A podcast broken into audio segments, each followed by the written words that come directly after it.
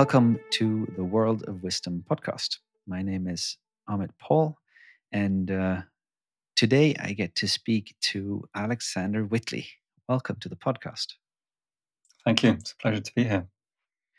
And uh, I'm hoping that we will touch on on a subject that I loved uh, as a kid, which is dance, and that I've rediscovered just recently, which is uh, sort of I don't know processing complexity through your body or emotions and through your other part of your being than your brain. Mm-hmm. or maybe it's both. Let's see. Um, but um, to start us off i want to ask the super simple question that i always ask of my guests uh, which is who are you alexander whitley? Um, well yeah i'm uh, i'm alexander whitley. I um, i'm a choreographer and artistic director of Alexander Whitley Dance Company, a company I founded in 2014. And that followed a, a performing career I had as a dancer that spanned about 15 years or so, um, which started out in ballet. I trained at the Royal Ballet School. Um, I had a very thorough and specific uh, training in, in, classical ballet um, through my childhood. And um, yeah, then began performing in one of the UK's main um, ballet companies, Birmingham Royal Ballet. And it was there that I started creating my own work, um, as is often the case in these kinds of um, um larger ballet companies, dance organizations. They they provide opportunities for their dancers to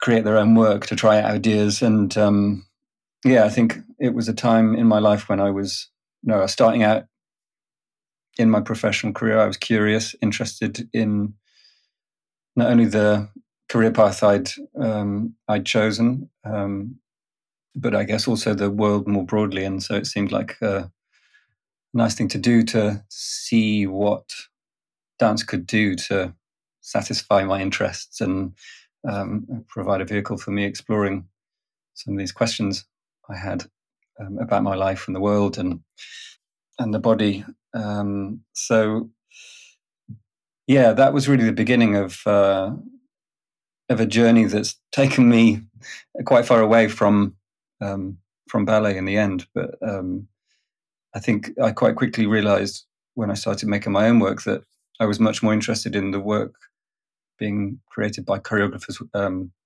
who were working contemporary dance. Um, and and I realized just how little I knew about dance because my experience had been so, um, I guess, so narrowly uh, focused around around ballet, um, and also realized that the kind of work that I was performing in a ballet company was generally concerned with ideas that were related to a world that existed 150 200 years ago mm-hmm. um, and um, and carried with them a lot of the um, maybe more negative sides of uh, you know um, of thinking about the world from those times. Um, so yeah, I think it really just opened my my mind up to what dance was as an art form and and uh, and in what ways it could potentially engage with the contemporary world. And um, so yeah, that really led me towards contemporary dance. And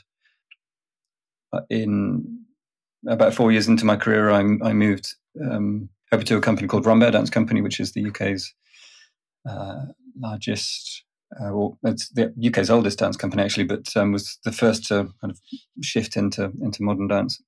But it's the yeah, it's kind of the flagship flagship contemporary dance company in the UK, and that provided me with a really great platform to work with a much broader range of choreographers across a range of dance styles. Um, as well as giving me a platform to create more of my own work. And it was a, a massive leap into the deep end. Uh, I had to learn very quickly about a lot of things that I felt really uncomfortable about, like improvising, for example, which as a ballet dancer, you're generally never required to do. Certainly in the time that I was training, that was not part of it. It's very much about, you know, repeating the exact same movements again and again and again to uh, perfect them. Um, and as soon as I was asked to improvise, I just realized how um, yeah, how unable I was to think freely or act spontaneously. Um, so that revealed an awful lot to me. And yeah, I guess over the years I've been unpicking that and exploring it um, in, in various different ways. Mm. You said something about um, the questions that, or actually no, but you, you said something like the what what an exploration into around what dance is or what it could be, and mm. so in your current um, at this point in time, what, what is uh, what is dance to you as an art form? Mm. It's it's it's so many things, um, and I guess it's important to say that that my my um, choreographic practice has um, has taken on a close relationship with technology, um, with with uh, various forms of technology, and I've been deeply interested in exploring what the implications are for uh, practices like dance um, as a result of developments in, in, in digital technology. But that's maybe a, a bit of a, a, a sidetrack. But I guess, um, I mean, yeah, the practice of dance is really uh, about the movement of, of the body, the experience of of moving in a body, and the expression, the communication of uh, a condition of being in the body, and um, and that can take on so many forms. And and I guess that's what I I grew to realize over my career. There are so many different ways of approaching that, and so many methods that have been applied, or uh, yeah, priorities that have been given to it in terms of the the physical discipline on the one hand, the kind of the, the, the training side of it, and the a consideration of yeah uh, technical and virtuosic elements of performance you know the demonstration of of um, of, of, physical ability and uh, complex feats of coordination through the body. So there's that very kind of technical physical approach to it on the one hand. Um, and that's probably been much more my experience of it um, coming from ballet and then engaging in other kinds of, um, of techniques that are rooted in that that um, that physical virtuosity, like the work of Merce Cunningham, for example, who's a, a very influential choreographer um, of the mid 20th century who did some really fascinating things in terms of breaking the body down into into parts, thinking about the separation of the torso from the legs and the arms and um, creating patterns of movement for each one of them independently and then mixing them up, which are really, really tricky to accommodate and assimilate into the body. But um, but in the challenge of trying to do that, it reveals how amazing the body is at f- ultimately finding a way to um, towards uh, coherence and uh, something that at first can feel so deeply strange and uncomfortable and abnormal can come to feel very natural. And I think that was really revealing for me um, of this kind of um, yeah, learning that kind of um, technique really uh, revealed something to me about the way that we uh, we acquire physical skill and, um, the, and how that relates back to early development. I guess maybe what's important to say as well is that I was I was doing all of this at the same time as um, as doing a degree in uh, politics, philosophy, and economics, and it was the philosophy side of that, I mean, the politics and the philosophy that I was particularly interested in. But I was studying the philosophy philosophy of mind and um, and getting increasingly fascinated and interested in all of these. Uh, bigger philosophical questions around uh, the relationship between the mind and body, between reason and emotion, mm. uh, and you know the the philosophical baggage we carry with us as, uh, in, in in Western thought, in particular, uh, f- uh, from Descartes and his dualistic thinking about the separation between mind and body. And I guess you know over the last twenty or thirty years, there's been some really interesting shifts uh, away from that, and uh, particularly from the um, philosophy of phenomenology and thinking about experience as the uh, as a as the basis of philo- philosophical inquiry rather than um, you know uh, reasoning. So yeah, there was a lot coming together there. I think around this um, deepening of an understanding of ways of being in the body and expressing things, and that was quite challenging for me as well. Of, of undoing a lot of the rigidity that was held in my body from from my training in ballet, which really prioritizes this kind of presenta- presentation of strong, bold characters, particularly for male dancers. You know, this kind of the princely ideals. You've got to be on stage with a puffed out chest and you know big um, open arms, demonstrating your your strength and um, and capability. So.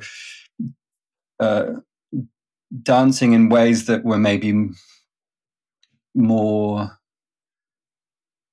what's the word the best word best way of saying this that ways that in some respects were maybe more effeminate or um, sensual or just exploring a range of feelings that at first I felt quite uncomfortable with because I couldn't I guess I hadn't been in a, a position of of of really relating to them through my experience of dancing and and and it felt strange being in in those kinds of um, ways of moving.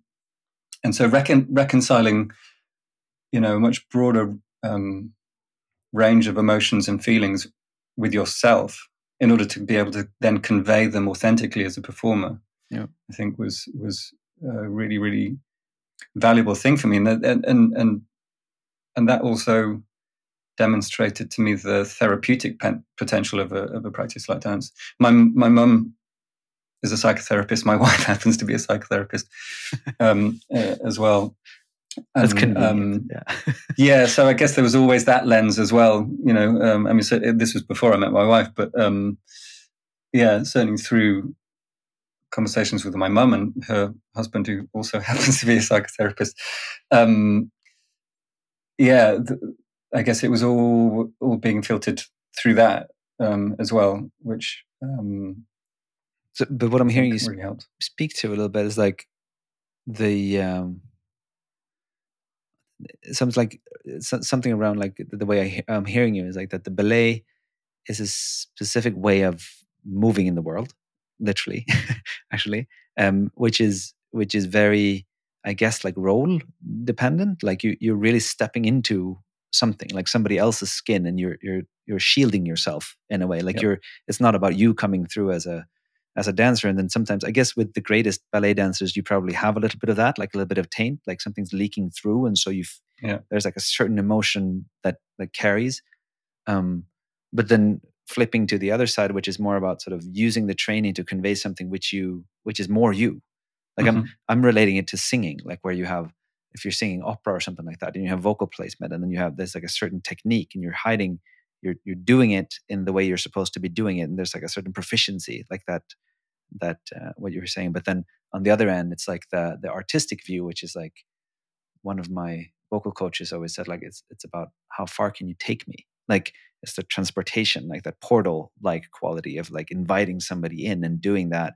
Doesn't mean that it's not a role but it's it's a part of you that's it's much more like transformation if you will. Like it, it has to mm, it, it relates to you and you have to yeah. relate to it very closely yeah. and investigate that relationship in order to make it i don't know if those is, is that is that ish it, it ish yeah 100% I, I, think that idea of stepping into a role um, is very much a, a, a, part of that traditional uh, ballet situation and I, I think i always I struggle with that partly because of the kinds of roles that I was being asked to step into. Mm. Um, that I didn't feel as though I could easily relate to them. But I think it does require a, a special kind of skill that I recognize, and I certainly see in hindsight I didn't really have, which is is um, and it's amazing to see when when people are capable of that of of kind of jumping into any role and being it, but also somehow also um, being able to be themselves or to allow their personality to um, shine through their roles. The roles that they're portraying. And I think, as, especially with with a, a, practice like ballet, which is so strict in so many respects, like it does it it it irons out a lot of the individuality um, from people, and that's very intentional because so much of the spectacle of ballet is about uniformity. It's really the you know the power of the corps de ballet of having rows and rows of, of dancers in perfect lines looking identical. That's the ideal that's driven for. And yet there's also this thing that rises above it, the kind of magic of the people that somehow um, go through that whole process and still manage to remain um, unique or bring bring something of their their character through that really um, rigid discipline. Um, and I didn't have that. I I um, I had to go elsewhere to yeah to find um, to find a way of of really feeling as though I could authentically, or, yeah, convey feelings and emotions and ideas um, through my dancing, and, and and that meant being myself, um, finding a way to really be comfortable with myself and being myself on stage and performing in roles where where I could just do that, which was in abstract contemporary dance. I, I, I think I generally found my closest affinity to um, because it wasn't really acting out a character. Mm. It was much more a case of allowing ideas to be at work through my movement and body, which doesn't mean they're completely devoid of of, um, of expression or feelings. Mm. Um, but um, I guess those feelings emerge as a result of of processes that are, uh, are driven by you know ideas that are drawn from various different places. And i myself have, have taken a lot of inspiration from from scientific ideas you know looking at the kinds of the, the well the way that um, science describes patterns in the world you know at, at, a very fundamental level and and how choreography is ultimately um, or, or again is fundamentally about the patterning of movement in space over time. And these these temporal patterns, temporal and spatial patterns, can be found wherever you look in the world. Mm. And um, and so yeah, that, for me has been a really interesting way of of of, um, of connecting my practice and my my work with contemporary ideas descriptions of the world or you know an analysis um, of the world from a more uh, philosophical uh, or political standpoint and um, yeah that's it allows me to keep my my mind um, you know inspired and engaged and, and connected to the world around me mm. which i didn't feel as though ballet was really doing um, but hopefully also means that the work that I'm creating is is is connected to something what it means to live in this world now to you know to um, to be experiencing um, a condition in the world and, and to be feeling it um, you know to be to be feeling these the effects of these kinds of processes and systems that we're bound up in. And and um, and dance can almost be a microcosm for that and and a, and a space for people to be able to connect to and contemplate their experience of being in the world in relation to what they see unfolding in front of them. Yeah. I was i was going to ask you it's like why what's the point? What are you doing? I mean that in a very respectful way. Yeah it's a it's a really good question um, especially given all of what's happening in the world. You know, it's easy to say at the moment, but you know, some the crises we're we're facing in, uh, in in so many respects, it does. It always has made me ask, you know, what what is the value of of dancing because it can feel so flippant or um, irrelevant in the face of some of these these these bigger issues. But um, I think it was uh, Brian Eno recently. Uh, I was listening to, um, and he put it quite well. So I'm going to paraphrase him. uh, badly, but he, he was t- talking about art more broadly. But I think he was describing it along the lines of that um, art provides a space for people to deal with uncertainty and to come to terms with uncertainty, which we rarely have when we're at work or you know when we're engaged in the act of living out our relationships. Mm-hmm. And that contemplative space, that safe space in a way for people to experience experience some challenging things sometimes and and be able to step away from them, knowing that it's not their lives. Yeah. It's a it's a way of um, seeing into certain experiences without the um, the weight of having to live them. Um, that I think is is the value of it. And so, you know, that's if I can get anywhere near to doing that or having that effect um, over the people that's, that that see the work I make, then that feels as though it would be worthwhile. And I mean, I guess it, of course it depends on on the subject matters being explored as well, and and mm. and I think I'm yeah I'm I'm drawn to exploring subject matters that feel relevant to me, uh, that are engaging with you know serious contemporary issues. But I guess there's always some strangely blurred lines in in dance as to whether or, or to how much it is art or entertainment, sport or mm-hmm. um, or expression. Uh, you know, the, the, it, it it covers a lot of territory, and it can be it can be quite hard to say for sure or be specific about what it is or or where exactly you lie on on that really quite wide spectrum of, of possibilities, and it's and it's always probably somewhere strangely in between it all. Yeah, it's interesting what you say about the uncertainty because it's like I get curious if that is what we're doing at the moment, like in in this current time because there's so much of the uncertainty like if it's a VUCA world or if it's a BANI world or like whatever i mean all these acronyms there's always like incomprehensible or uncertain or like it's, it's right there. Or if it's always been the case like if is that also what like monet was doing when he was painting? Like is that also a processing of uncertainty in a way? Like or is it and then what i was what came through like what i wanted to ask was around uh, beauty for some reason mm. Mm but and, and I haven't seen your work, but like, are how? Because a lot of the contemporary tends to get um, ugly or like almost, like it's you know, and so I'm just wondering like, how do you? Where's beauty? Is is there beauty in your work? Like, and how and, and where is it? Is it like you know? Is it in your face or is it hmm. like? How do you think about it? Yeah, I'd say there is. Uh, I, I, think. Um,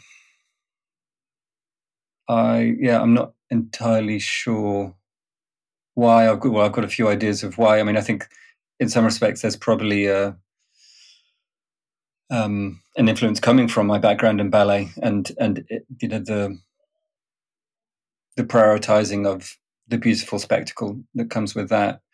But I guess I've looked elsewhere into a very different kind of aesthetic style um, for that, and I think that's where the I mean because the, the the work I make as a choreographer is still so informed by my training in ballet. I mean, it's the the vocabulary itself has moved quite far away from it, but the the technical rigor is still there, and so there's a.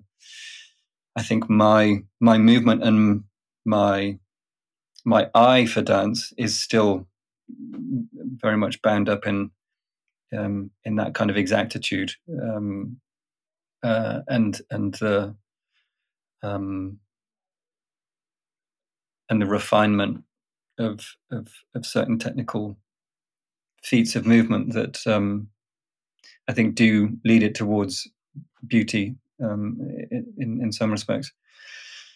Um, the, yeah, it's the you know the it's the beauty of virtuosity of, of, of seeing people perform technically skilled movement and and and taking very calculated risks um, mm. in in how they move. I think there's something inherently thrilling about seeing people take risks and and somehow avoid the the um, the danger of, of those risks. I mean, that's kind of again what you could say about ballet. It's it's always on the it ha, you know balance and the holding of balance is is such a, a, a key feature of it. There's there's always that element of of, of risk and involved in attempting to balance for even longer or take the balance to the very edge of stability.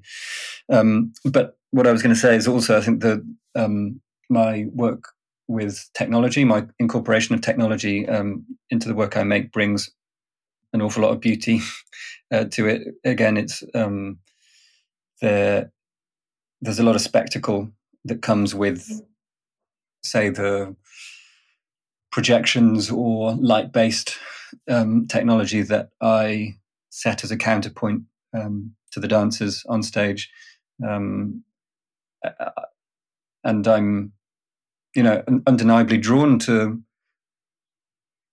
to beautiful things that digital artists are making. You know, this curiosity and fashion fascination with how moving forms can be represented um, through different forms of media and can really give a very different way of of yeah of representing movement, um, providing different feelings of um, of movement um, through these new new forms of media, and I mean, I, I like I like to work against that as well, though not just to be okay with making beautiful things and and and letting them be just beautiful, but always to try and cut against it a bit and and find the the tension or the um, yeah the counterpoint to those more beautiful moments um, in in various different ways. You know, in in there are so many yeah there are so many different ways that that can be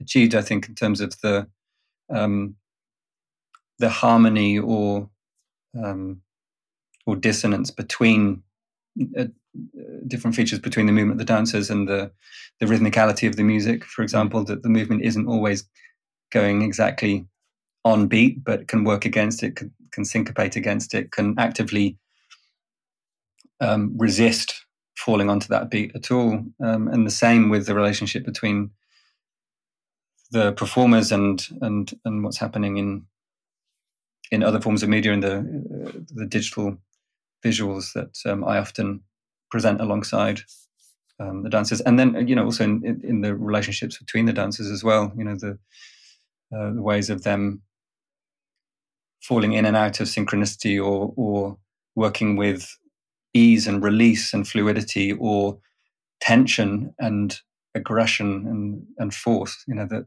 all of these qualities that we know and feel in our bodies, and and and if we do any introspection at all, we know that you know when we're when we're sad and down in the world, we're we're slumped in our chests. We're mm-hmm. you know, we're we're we're closed inwards and we're heavy.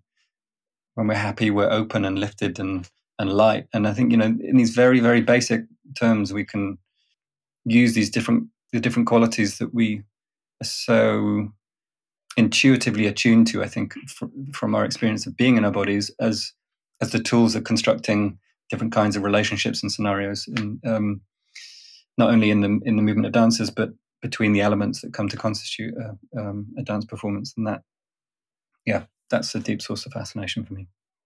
And and I want to kind of double click on this on the technology part. Um, mm. And because I know I know a little bit from our first conversation, but I'm, I'm still going to ask the question as if I didn't. Um, what, what is your relationship to technology? I mean, are you? Is it just is it just a good thing? mm.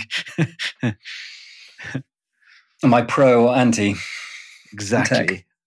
um, yeah, neither. I, uh, I think, um, and I think it's so easy to to fall into that binary way of thinking about technology. I mean, about so many things in the world, but I think technology in particular um, tends to divide people um, in either being kind of evangelical about it, it's our savior, it's going to solve all our problems, or really pessimistic and um, mm-hmm. kind of doomsaying about it as it's you know thinking about technology as being our destroyer. It's it's inherently bad, but I think throughout human civilization, technology has existed and has brought both benefits and challenges. And I think it's it's it's more to do with quantity and extent um, that things are changing in relation to technology, the extent to which um, digital technology in particular is becoming ubiquitous in our processes of communication, in in in our thinking. You know that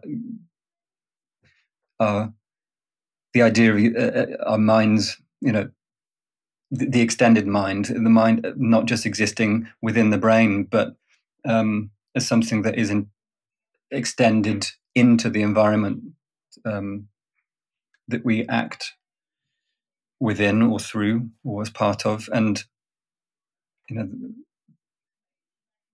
mobile phones and, and, and computers are such constant parts of our experience that are you know the way we think and act is is inseparable from them. Um, and there are so many things that then stem from that. And I, I, yeah i mean I'm, to go back to your question in terms of my my my feelings about it yeah i think there are inherently good and bad parts of it, and it's often it's political, and it's you know it's often a matter of um, whose technology it is and what the what the agenda is behind that. And I guess over the last few years, I've been particularly drawn to a lot of work that's uh, come out um, exposing the kind of business models behind the tech giants and the the design of interfaces that is um, is really functioning within an intent, intent uh, sorry, attention economy that's mm-hmm. that's um, that's deliberately working to try and hold people's attentions in, in a way that can be really detrimental to other aspects of yep. of their their life and well being. Um, you know, and I think this is natural in a way that that new technologies emerge, and then the world realizes what the hell it is or is comes to terms with what it is and, and then these technologies are, revised and rethought of but you know there it's also the fact that you know there seems to have been a paradigm shift in in the extent of power behind um, people developing technology these days that that um, I guess makes it a bit scary in political terms. And you know we can see just how significant something like social media has become in terms of informing politics and um, just completely destabilizing a process um, that's having very significant real world outcomes. So, yeah, I mean, without going too much down a rabbit hole of that that side of things, it that's where I'm drawn in terms of my mm-hmm. my interests in the world and and and then my practice is really looking at not only the, the, the, practical implications for an art form like dance of developments in technology and the different kinds of experiences that can be um, created as a result of it, but then how the combination of those elements or the the the holding up of a, a human performer against some kind of technological artifact can in can in any way um, form the basis of exploring some of these these bigger issues in the world in terms of the, the, the impact of technology. And it's not always easy to do that. You know, to join the dots between these these issues and and actually what's what's happening on stage, what's taking place on stage, especially when when there aren't any words, when there's no language. I, you know, some choreographers do do use text, and occasionally I I've used small passages passages of text as you know introductions or kind of key points through performance just to help give a bit of context to to what's happening through the dance but for the most part what an audience experiences is only is movement and and um, the meaning that is being derived from from the performance is is coming entirely through through the movement of the mm. the dancers' bodies and and the movement of other forms of, of, of media and often the signifiers aren't very clear and direct.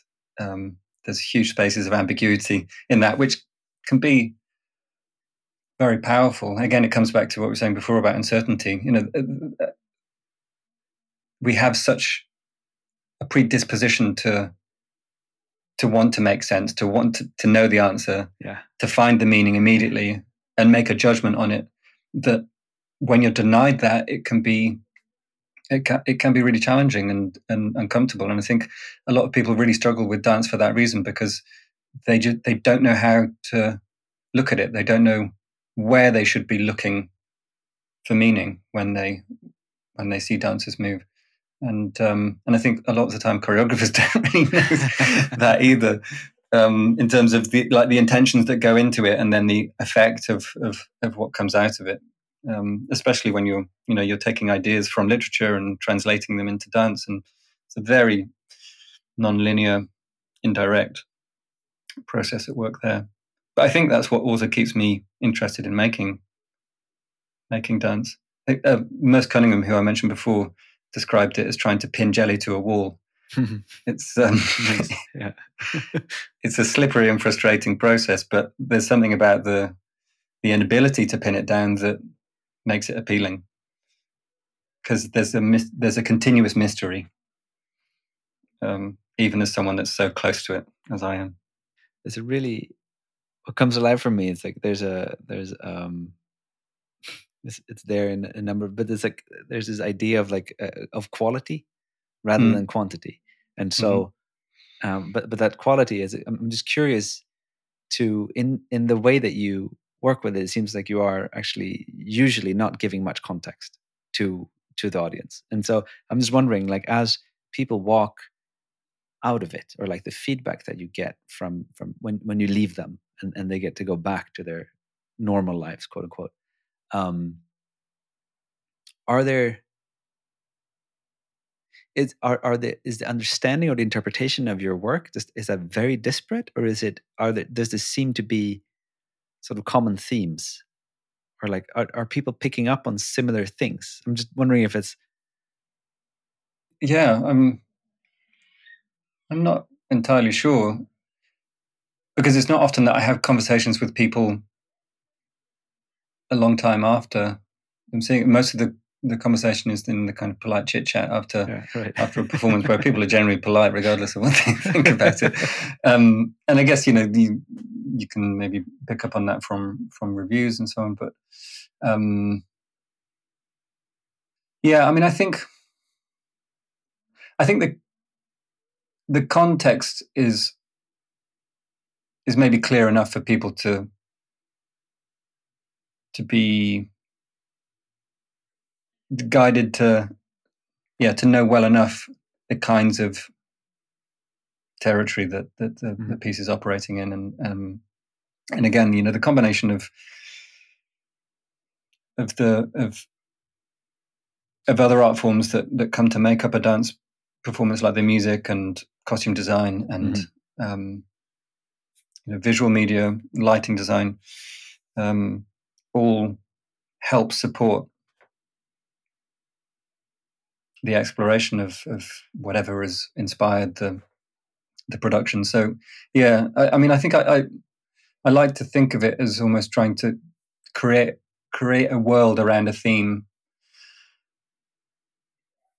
and each respective part of that world can shed light on it or embody those themes in in a slightly different way, and that's a hugely enjoyable part of the collaborative process of making a dance work for me is that I, you know, I get to work with a composer and a costume designer and a lighting mm. designer and and digital artists um, to think about how the idea that inspired the work can can be expressed uh, uh and how um, yeah how the ideas can be really diffuse across many different levels i think sometimes you know that it's in that diffuseness that that the the ambiguity can can exist because I'm not making work that's telling a specific story. Mm-hmm. It's it's generally non-narrative work. It's it's abstract. I don't think dance is particularly good at narrative.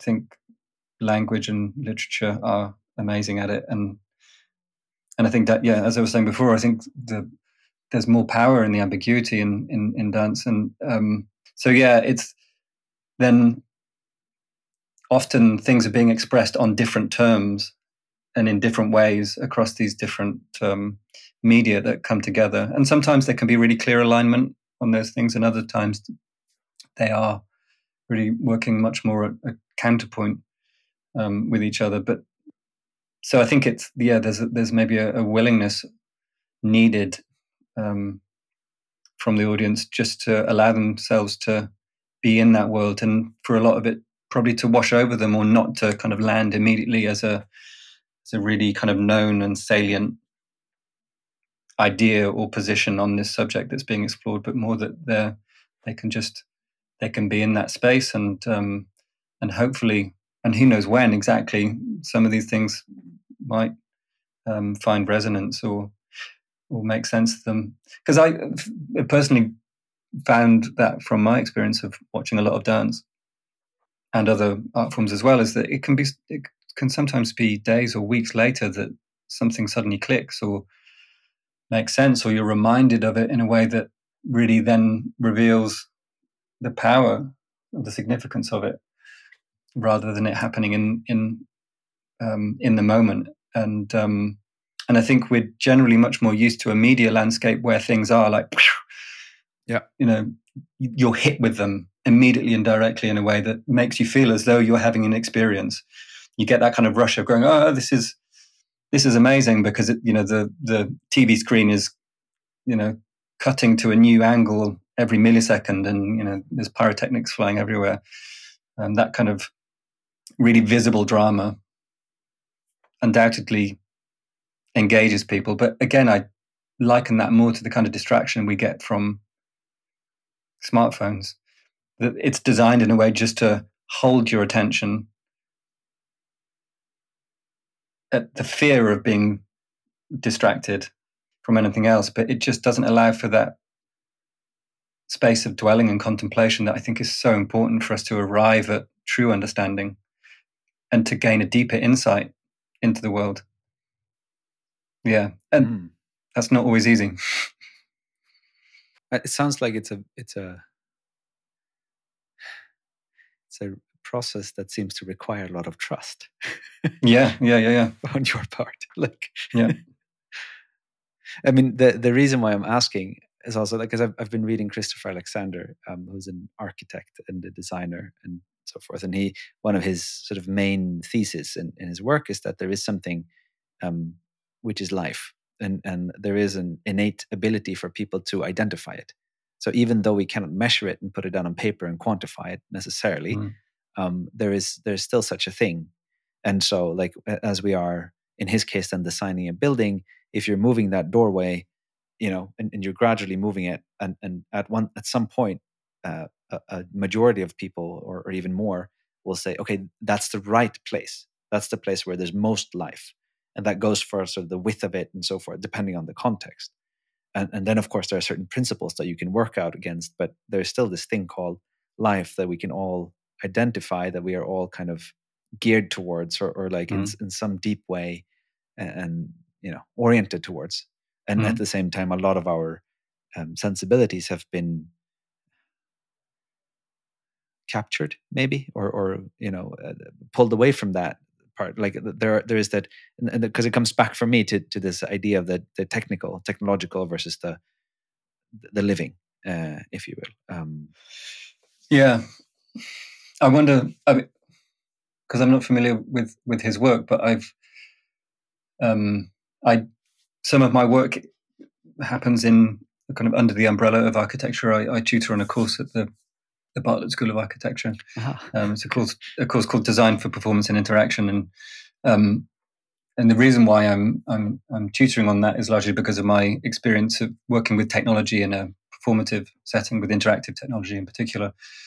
Um, but yeah, the longer I've been working there, the more I guess I've been receiving secondhand information about um, the world of architecture and arch- architectural thinking. But uh, in particular, interested in um, the idea of atmosphere. Um, I think it's um, Gernot Böhme, he's a German philosopher who's become quite influential in architectural circles and in, in theatre, I think, for defining this uh, idea of atmosphere, which I don't know if that relates to what you're saying about this life, um, mm. uh, an innate sense or, you know, a, a, knowledge that we can't put our finger on. We can't say definitively what it is, but we know it. Yeah.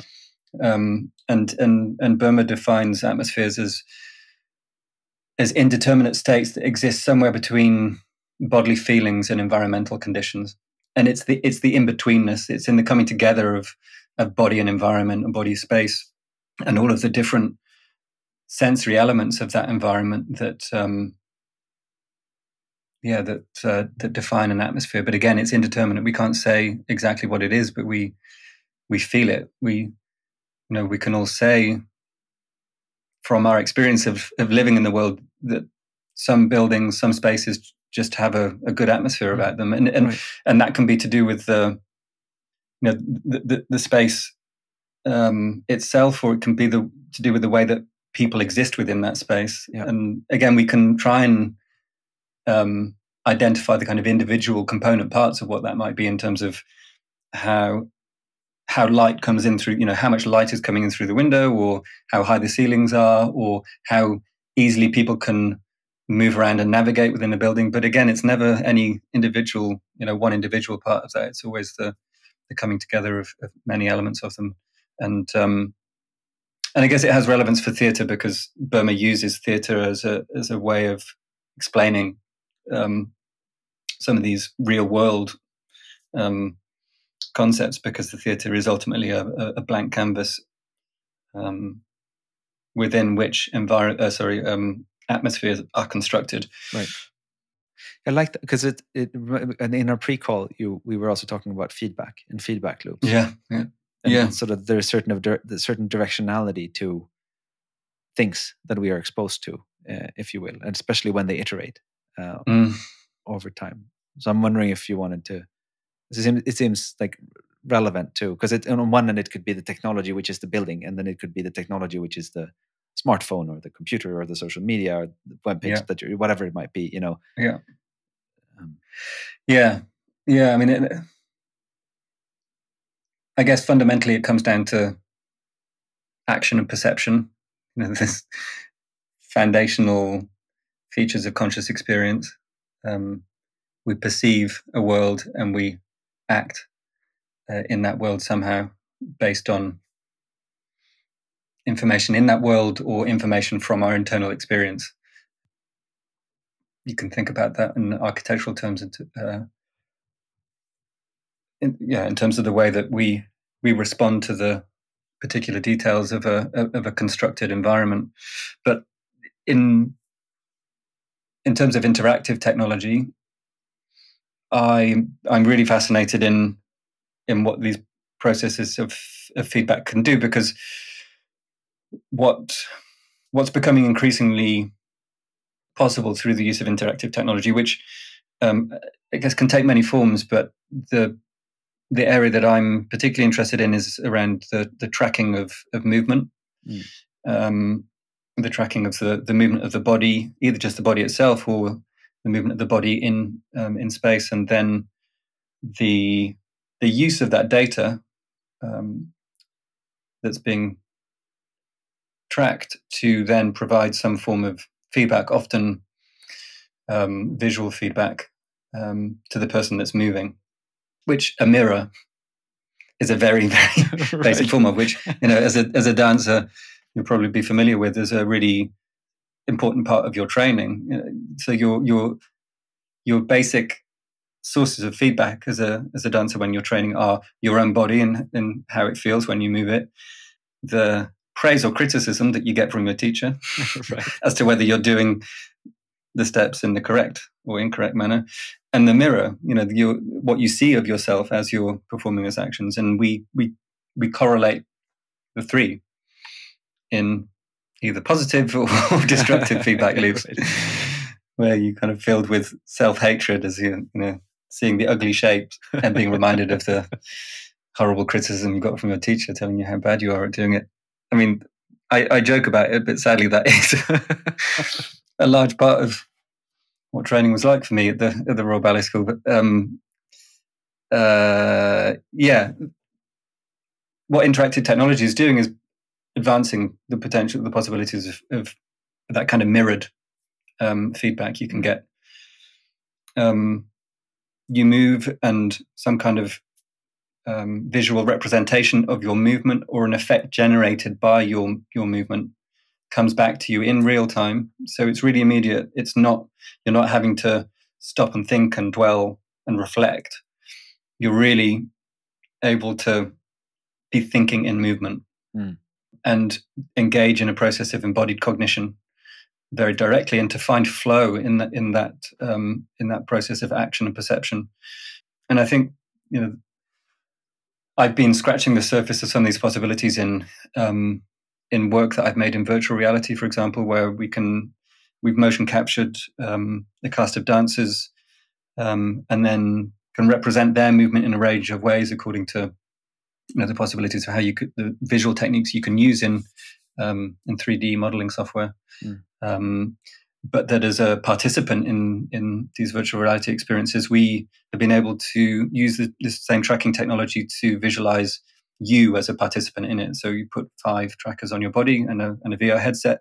You can see a representation of your body um, as you're moving in that virtual environment, and so the performers then are performing around you. You can move in amongst them, within them. There are effects that can be generated as your bodies interact. They can pass through each other. You know, there are things you can uh, achieve that would be possible in in the real world, but effects can be generated in a way that encourage a certain course of action, um, and and hopefully, you know, certainly in terms of the thing that what motivates me most to um, explore the use of this technology, hopefully people, as a result of that feedback, will take risks or explore things in their movement than um, beyond what they ordinarily would, and can really getting into a, a deeper sense of feeling about their connection to a performer or about um, their relationship to other people, other participants in that experience, mm. um, and and can really be experiencing things first and foremost through their body and movement rather than in this kind of um, removed, uh, reflective, judgmental um, space. So it's really putting people into that experience of um, the active presence and um, and, and trying to meet them there and um, and shape experiences around that. And yeah, like I said, it's the technology is developing very quickly, it, and it tends to be expensive and complicated to to to work with, and and so it's not it's certainly not as easy as just getting a group of dancers into a studio and and devising a, a piece of choreography that way. It's a much longer and kind of more complicated process of creating. But I'm either stupid enough or pedantic enough to really want to to um, to get further into this because I, I mean, again, this comes back to what we were saying before about the the incentives of of the tech giants out there, and, and you know, this is really what Mark Zuckerberg and Meta are, are banking their entire business on is the, you know the building of the metaverse, and there are some obvious priorities that they're bringing to this. If you look at their their track record and their history in terms of you know the business model that's predicated on on very very precise tracking and recording of data, and then using that as the basis of of selling advertising. Yeah. Um, and if that's mod- if it's that model that's going to go into these virtual spaces that, um, that you know will um, will become the metaverse, I think it's really important that there are other people with other ideas and incentives and priorities also exploring that and and hopefully challenging what I see as as yeah really potentially destructive and unpleasant uh, kinds of um, incentives that are going to be. Because I mean, it sounds like it almost sounds like if you would, if you're like with all the all of the all of the um, tech giants, like that type of perception. I mean, it's it's almost like just an amplification of um, really destructive behaviors that serve them in a way. And so um, there's one way to say, kind of just lean back and say, like, hey, we didn't really do anything. This is innate in people, and, and mm, this is, mm. you know, they wanted this. Uh, you know, mm. they they chose of their own free will, and then it's just that you have a very insidious, I think, is probably the right word, um, focus on, and you're directing people's attention in a in a way which is beneficial to you and not to them. I mean, I think it's interesting. A friend of mine was joking and it works in English as well as in Swedish. We were joking in, but like this idea of surviving, like that to mm. that it could be like an over an over living, like we're living so much, like in a way, like surviving. Um, and then, but and then the other thing that I'm hearing you speak to is this. Um, the other way is is then an opening of possibilities, rather. Like it is that mm diffusion mm that you mentioned earlier. Like it is, it's like to show what could also be what could also be possible and then um, empower people maybe uh, if, if that's even needed but but at least this liberate people to kind of make their own yeah. choices and then that's then we're dealing in transformation i think like it's it yeah. is that, uh, that that's what i've loved about working with dance as part of my healing process which is what i've been doing that's how i rediscovered it again because it's like it's so direct and it's not me thinking yeah. about something and then having to go out into the world and start acting it. It's like i acted it and thought it yeah. simultaneously yeah. and so i'm i am already changed and it's very liminal in a way. Like it's, it's it's, like there's no there's very little defense. Like i i, I can't almost do it. It's like i do it or i don't. Like i go there or i didn't. Like it's very binary in a liberating way.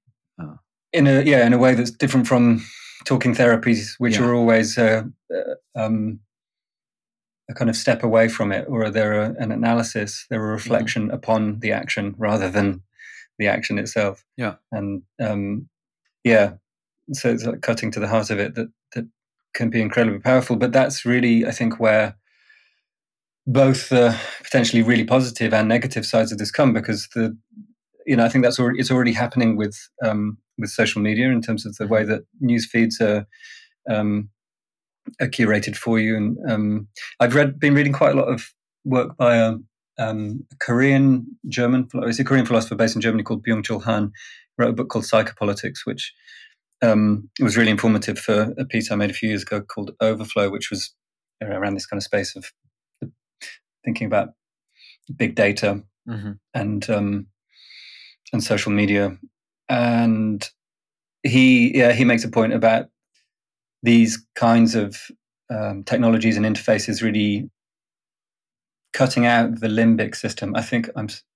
I think that's what he's saying. Is either cutting it out or going directly to it. So this is where my knowledge of yeah, neuroscience raised to the bottom of the brain stem. That's something that. Yeah, yeah, exactly. So it, it's really um, it's almost provoking you to act before you've had time to think about about why you're acting and what you're doing.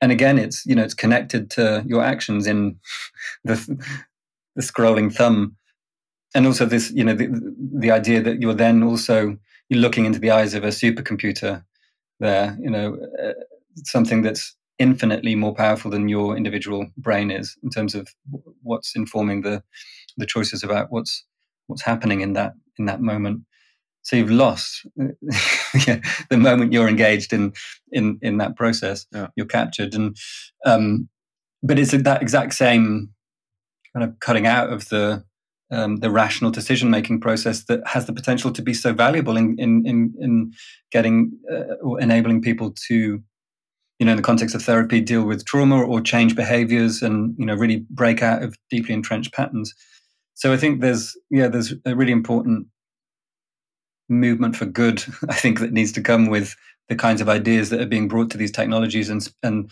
and spaces you know because at the moment it is largely within the the flatness of screens that we engage with that but you know as things move out into metaverse spaces it's really about the the tracking of movement um, in in space, and it's only going going to become more extensive in terms of um, the kind of the detail engagement of your whole body and all of your um, your actions in these spaces that are either tracked and and controlled around um, around these uh, kinds of negative um, or, or capital driven incentives, mm. or that can be used as a way of yeah freeing people to discover more about themselves and and um, and deal with yeah with trauma and I, I guess depattern repattern in yeah. in ways that are ultimately positive pointed towards a positive ends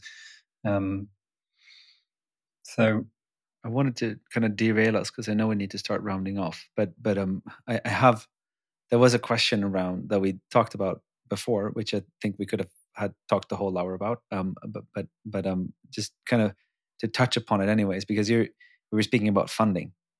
Yeah, and then I'm just thinking in like the, also during the course of this. I mean, you're it seems like you're dealing in almost like transmission or like almost like induction or like trying to like foster or like plant some like inception almost like you plant something and then you see how that unfolds um, in people and then I guess funding is also, I mean, it's, it's quantified in itself because it's money, but mm. then there's also like some some sort of you're paying for something. That's the that's mm-hmm. the way we think mm-hmm. about it, right? And so I'm just wondering if you wanted to very, I know um, we're not doing it justice, but to briefly touch upon the topic, like how how does that look like in your world to be able to do mm. what you're doing? I mean, because you mm. you are doing it, you're making it, you're making it, just about. yeah.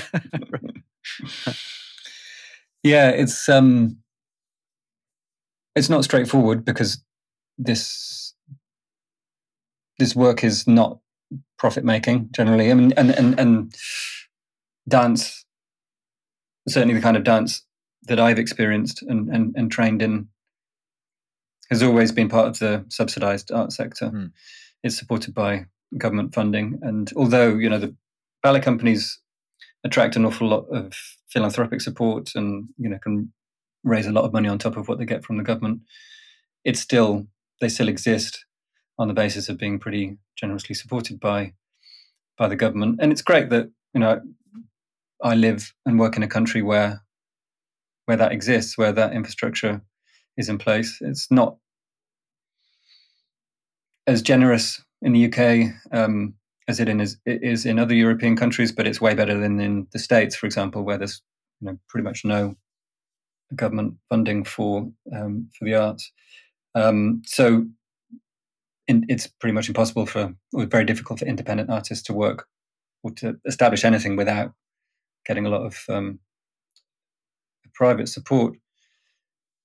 Um, and I guess I've, for the last eight years of, of having um, my company, been gradually kind of building up a an infrastructure of support um, for that. And the work we do with technology does open up some different possibilities in terms of the kinds of places that are interested in presenting our work. It, it widens the context outside of the, the more traditional touring infrastructure for dance, but also means that we then can some, uh, sometimes benefited from support from some of the tech manufacturers as well. But that's where we kind of veer sometimes uncomfortably close to what we've just been talking about in terms of mm. the you know the what I see as as, as really destructive and negative um, incentives um, that are being pushed by these tech companies. So it's a it's a tricky one because also you know it, also in in the UK there's there's generally been a reduction in in state support for the arts over the years and and a shift of focus and there's much more of an expectation for arts organizations to be finding these kinds of corporate partnerships and um, and sources of funding from within the tech sector, for example, um, to to fund their work. But I don't I don't know what that means when the closer you get to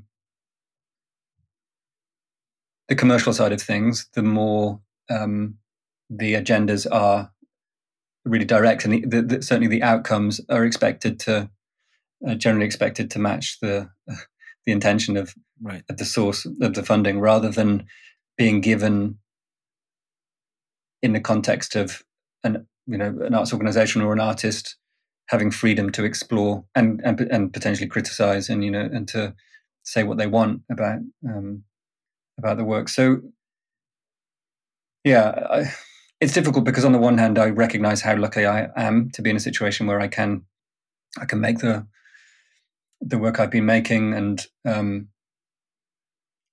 have have been given the support to to build that platform to do so. But it's hard also not to um, see the general direction of travel and, and feel a little bit concerned or alarmed about it. But um, I guess where we st- stand at the moment is well, on Friday we'll find out whether um, our company secured um, regular funding from the British government, which um, will be great on the one hand because we haven't had that, and that will give us some longer term security. Mm.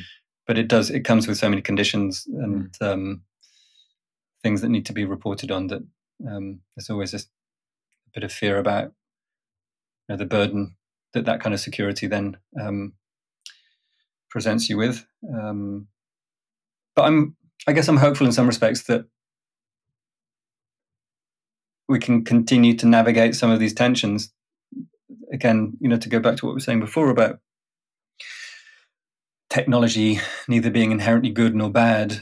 Um, it's really, I think, much more a matter of the negotiation of the inherent tensions right. that exist in these spaces, and I think that applies to this, the funding landscape. Is there? There's always going to be a, you know, competition of um, incentives and and priorities between the arts sector and the commercial sector and and government and and um, the kind of the charitable sector. You know, there's there's other trusts and foundations that that supported the arts, which are either winding up or shifting their um, emphasis to the to supporting other issues, other really important issues like climate change and you know social social services to deal with the growing inequalities, which you know hugely hugely valuable things. But it means that money is being taken away from the arts to to support them. So yeah, the whole ecology is um, is in flux. But again, it's it's uncertainty.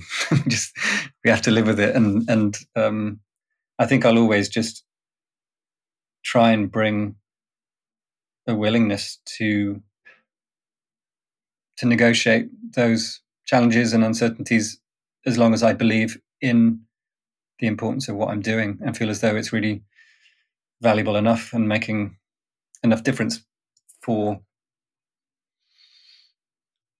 for the world sounds like a bit of a too big a claim, but you know, it's making a difference to some of the issues that I feel um, are important in the world, and um, and also is is valuable for me is is is um, is bringing good things to my life. So yeah, we'll see see where things go over the next yeah decade or so. Fingers crossed, like you say. And if um, so, just rounding off uh, now, like where, where if if people want to find you, um, or where, where can they find you, and where can they contribute, perhaps even. Mm. They... Um, well, they can find the company online. Um, at alexanderwhitley.com. Um, there's lots of information there about our touring productions, but quite a few um, digital only projects as well. We've made several screen based um, films using motion capture technology and augmented reality experiences. We have an app as well that is um, is linked to on on the web page, which people can download on the App Store or Google Play. It's it's a first attempt at, at um, thinking about how we can use the the for, format of an app to distribute the work we're making.